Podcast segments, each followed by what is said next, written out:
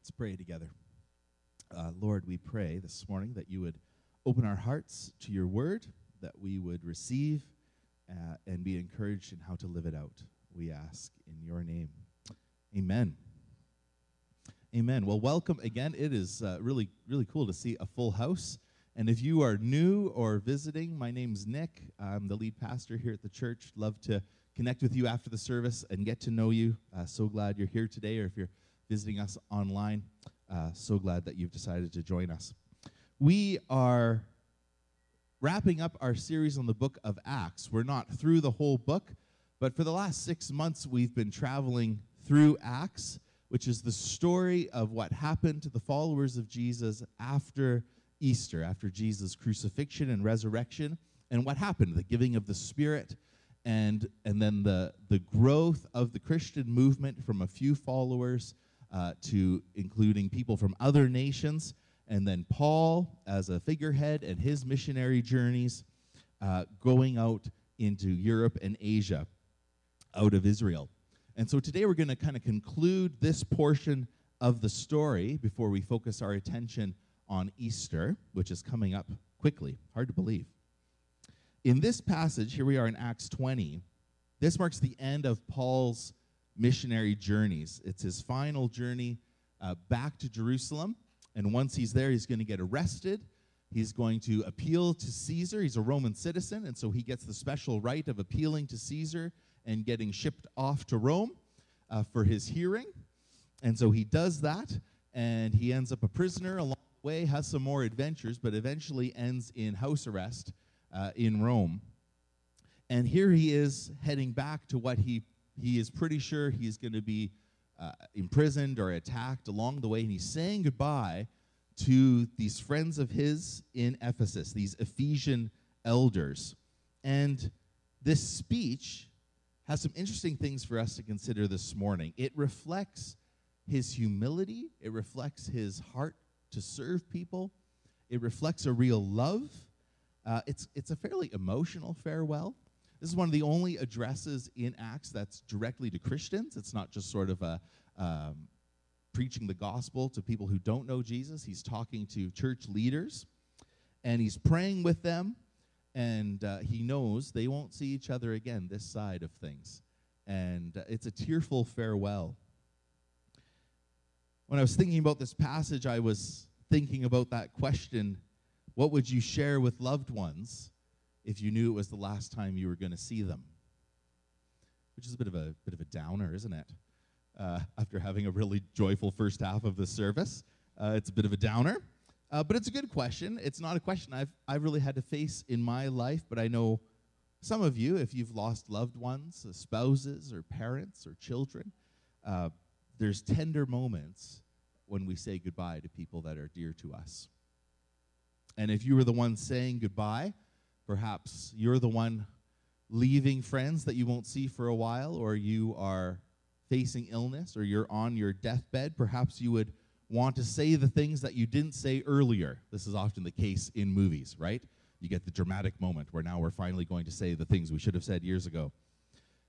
Often, I think we want to reaffirm our love and our hope for those that are still with us. And that's what Paul does. Paul knows he won't see them again, and he's speaking to these overseers, uh, these shepherd pastors in this church, and he's warning them, but he's also urging them to live for God. He urges them to make living for God the most important part of their lives. Uh, and he also says, pay attention to how I lived, which is a bit a bit daunting because I feel like when people say that, we can be like, well, you are like a professional person. Uh, you are awesome, and I am not awesome. So how can you expect me to do that? I was reading one commentary, and it said when Paul suggests this, it can feel like an Olympic skier, uh, you know, doing this awesome run down the hill, and then turning back to the amateur still at the top of the hill and going, "Okay, now you do it." And the amateur at the top of the hill is like, "No, you're the pro. I can't do that. I'm falling on my face, right? I can't. I can't just follow you." in your awesomeness. But that's not really what Paul does. Paul says, Follow me as I try and live my life for Jesus, but I'm not expecting you to do anything beyond uh, what you're capable of. Notice what Paul doesn't point them to. He doesn't point them to his encounter with Jesus on the Damascus Road. He doesn't point them to his visionary experiences. He doesn't point them to the miracles, even that God did through him. What Paul does is call them to a legacy of living faithfully for God. And he points out his character. He points out what he wants to pass on at the end of the day, which is the legacy of living for Jesus. He does this in three steps. He looks to his past, he looks to the present, and then he looks to the future. So, first, he recalls his past and his character of working alongside them, where he's loving them and he's serving them humbly. Verse 33, he said, I wasn't after your money. I didn't come alongside you and teach you about Jesus and show you how to live a meaningful life because I was after your gold. It wasn't about that. Church wasn't isn't about that. It's not about your money. Verse 19, he talks about serving the Lord with humility. It was about following Jesus. It was about following after the mission that God had put on Paul's heart through all the tears and trials that that involved. Uh, it was difficult. He talks about weeping with them, verses 31 and 37. Paul is present with these people, present with those he's called to love. And I was thinking about this for our lives that living for Jesus means spending time loving people, loving those that we are called to love. Both our close family, but also those we don't yet know, the stranger in our midst. In the same way that Jesus has come out of heaven to love us, his enemies, sinners, and to adopt us into his family in the same way we as the church are called to go and to love those, uh, even those who we may not always find easy to love. Well, we're called to come alongside and to love. And that's what Paul highlights his willingness to go alongside and be with them, even in the difficulty. The second thing Paul highlights is how he acted in the present, and specifically that call he had to relay the gospel to them. And he uses almost every verb imaginable to describe the task preaching, teaching, declaring, proclaiming, warning them. He endeavored to faithfully pass on the will of God to them. He was faithful to his mission. And he did this because he knew once he would leave, there would be false teachers who would come and rise up and try and distort the truth. And we know that this happened uh, in the church, and we know this still happens today. There's people who emphasize a really different message than what's at the heart of Christianity the good news of salvation, that God loves you, and by his grace and by faith in Jesus, you can be saved out of your sin and out of death and into eternal life. But there's others who preach a different sort of message. And you might ask, well, how do you know if someone's preaching a different sort of message? And Paul says these people will, instead of pointing people to God, they'll draw people to themselves. They'll draw people uh, to follow them instead of pointing people to follow Jesus. And Paul calls them to be alert, to watch their attitudes. And so, in the same way for us, there's a call, especially if you're in leadership, if you're a Christian in leadership, to ensure that our speech points people to Jesus and not just to ourselves. That we point people like signposts to God. That our job is to testify about the gospel, that God offers us salvation and life. And finally, Paul looks to the future. He knows he's going to Jerusalem, he knows he's going to encounter some rough things in his life but he's committed to faithfully finishing the race. He knows it's going to be tough, but he doesn't just drop out. He says, I'm committed to seeing this through and to finishing well. Look at verse 24. He says, I don't account my life for any value, nor as precious to myself, if only I may finish my course and the ministry I receive from the Lord Jesus to testify to the gospel of the grace of God. And then verse 32, he commends them to God. Commit you, he says, I commit you to God and to the word of his grace. And so when I think about what's involved in leaving a legacy in our lives, for myself, I think I, I want to be remembered as someone who was committed to serving Jesus faithfully, even when it was tough, even when it was difficult, that I ran the race, that I fought the fight, that I wanted to uh, take the journey, and even in the mistakes and blunders that I would make along the way, that it would be said, He lived for Jesus. He gave his life to the Lord. And so when we look at Paul's farewell message, you can kind of break it down in different ways past, present, future, or his character and, and his communication, and then his commitment to God. But I want to put it this way and think about it for our own lives. When it comes to departing or to leaving a legacy, first, our call is to be people who love others, people who are willing to weep with those who weep who are willing and able to laugh with those who laugh, who are present and relational and caring and engaged in one another's lives. We long for community, for people who know us and understand us. And living a good and meaningful life involves taking the time to care well for those around us. Second, there's a call to be faithful to the work that God has put before us. We find that in Paul's passage. For him, that was uh, his missionary evangelism.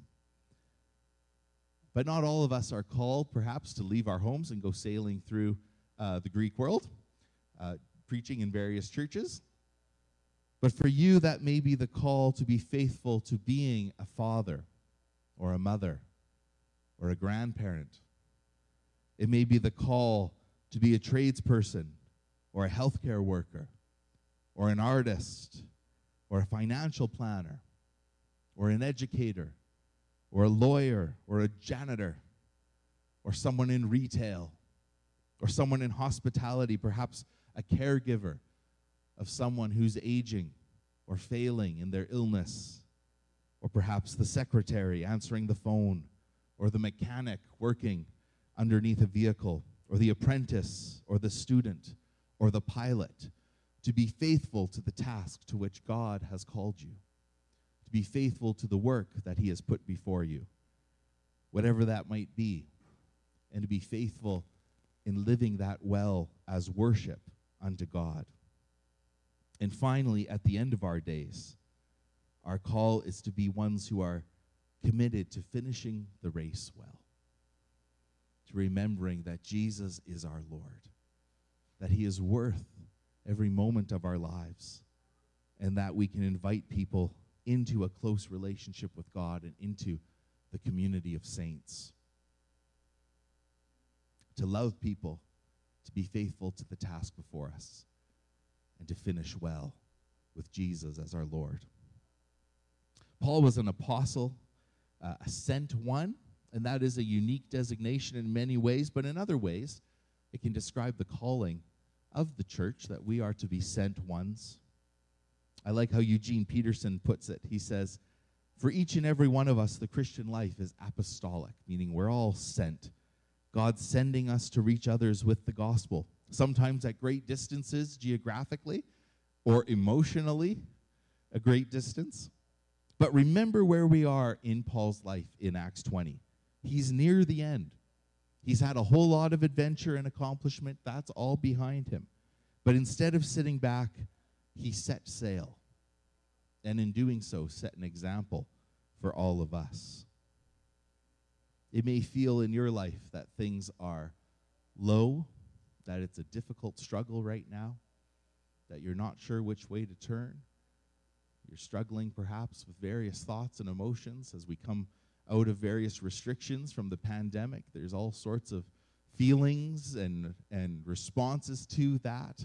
We're all aware of what's happening over in the Ukraine, and it can fill us with fear or worry about the future and what's going on in our world.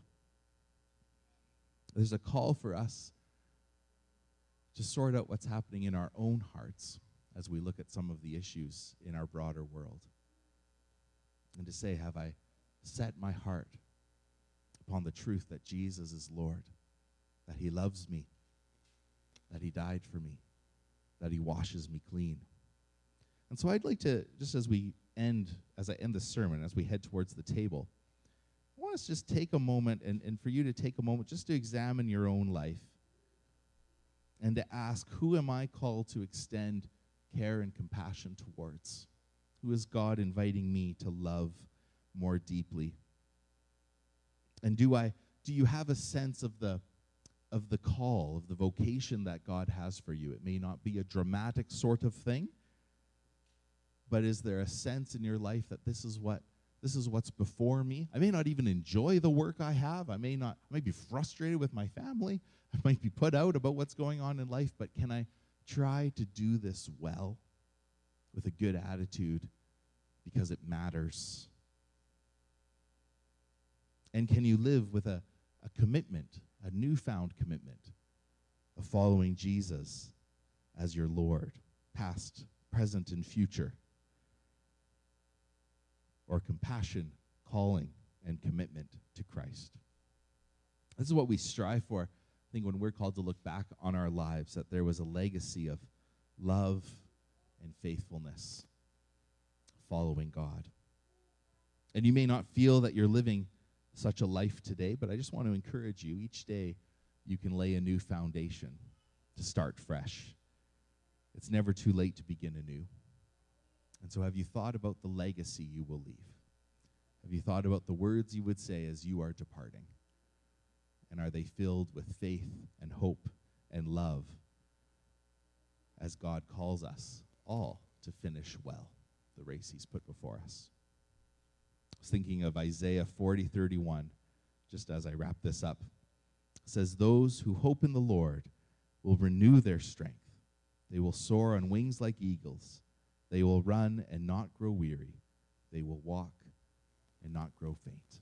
May that be an encouragement for each of us as we seek to follow Jesus and to live the Christian life for Him, to pursue what He has for us. So let's pray to that end before we come to the table today. Lord, we thank you that even as Paul was saying farewell to his friends and they knew they wouldn't see each other this side of heaven, that there was a, a, coming reunion where they would embrace again, knowing that you hold them and keep them. We know, Lord, that Paul went through much more even after this moment. And we recognize, too, that in our own lives, after we leave this place, there's a whole lot that we're stepping back into family stuff, work stuff, life stuff, health and finances, and all the rest. But Lord, in this moment, you call us to just consider the pattern of our lives. And there's a call to love, a call to work well for you, and a call to reflect again on your salvation and whether we've made that commitment to trust in you and to follow you all the days of our lives. Lord, I pray over my friends who are here gathered and those that are listening online. Lord, would you stir in our hearts not a not a really down sense of what kind of legacy am I going to leave because I'm I'm I'm hitting the dirt here soon, but Lord, what sort of person do I want to be remembered for? What do I want my friends and family to remember about me? And may that uh, call to leave a legacy encourage us to make the choices today to live a life that is grounded in you and found in you and marked by your love and your, your care for others. Just as Paul's life was marked by a love and a service and a joy, would that be the mark of our lives as well? Lord, we do thank you that you are at work in our world. And we thank you that we can trust in you for our worries and our concerns. We think of situations here at home, here in Dryden and in Canada. We pray, Lord, that you would continue to move and draw people unto yourself. Lord, we pray for the violence uh, around the world, but we are all very aware of the situation in Ukraine, and we pray that you would bring an end to war, that you would uphold the innocent. Lord, that you would bring peace and restoration, that you would come alongside those who are broken and lost. Lord, that you would help us to extend your compassion and care also to the lost who are here at home. And to be faithful, Lord, to the task that you've called us to. We ask these things in your name. Amen.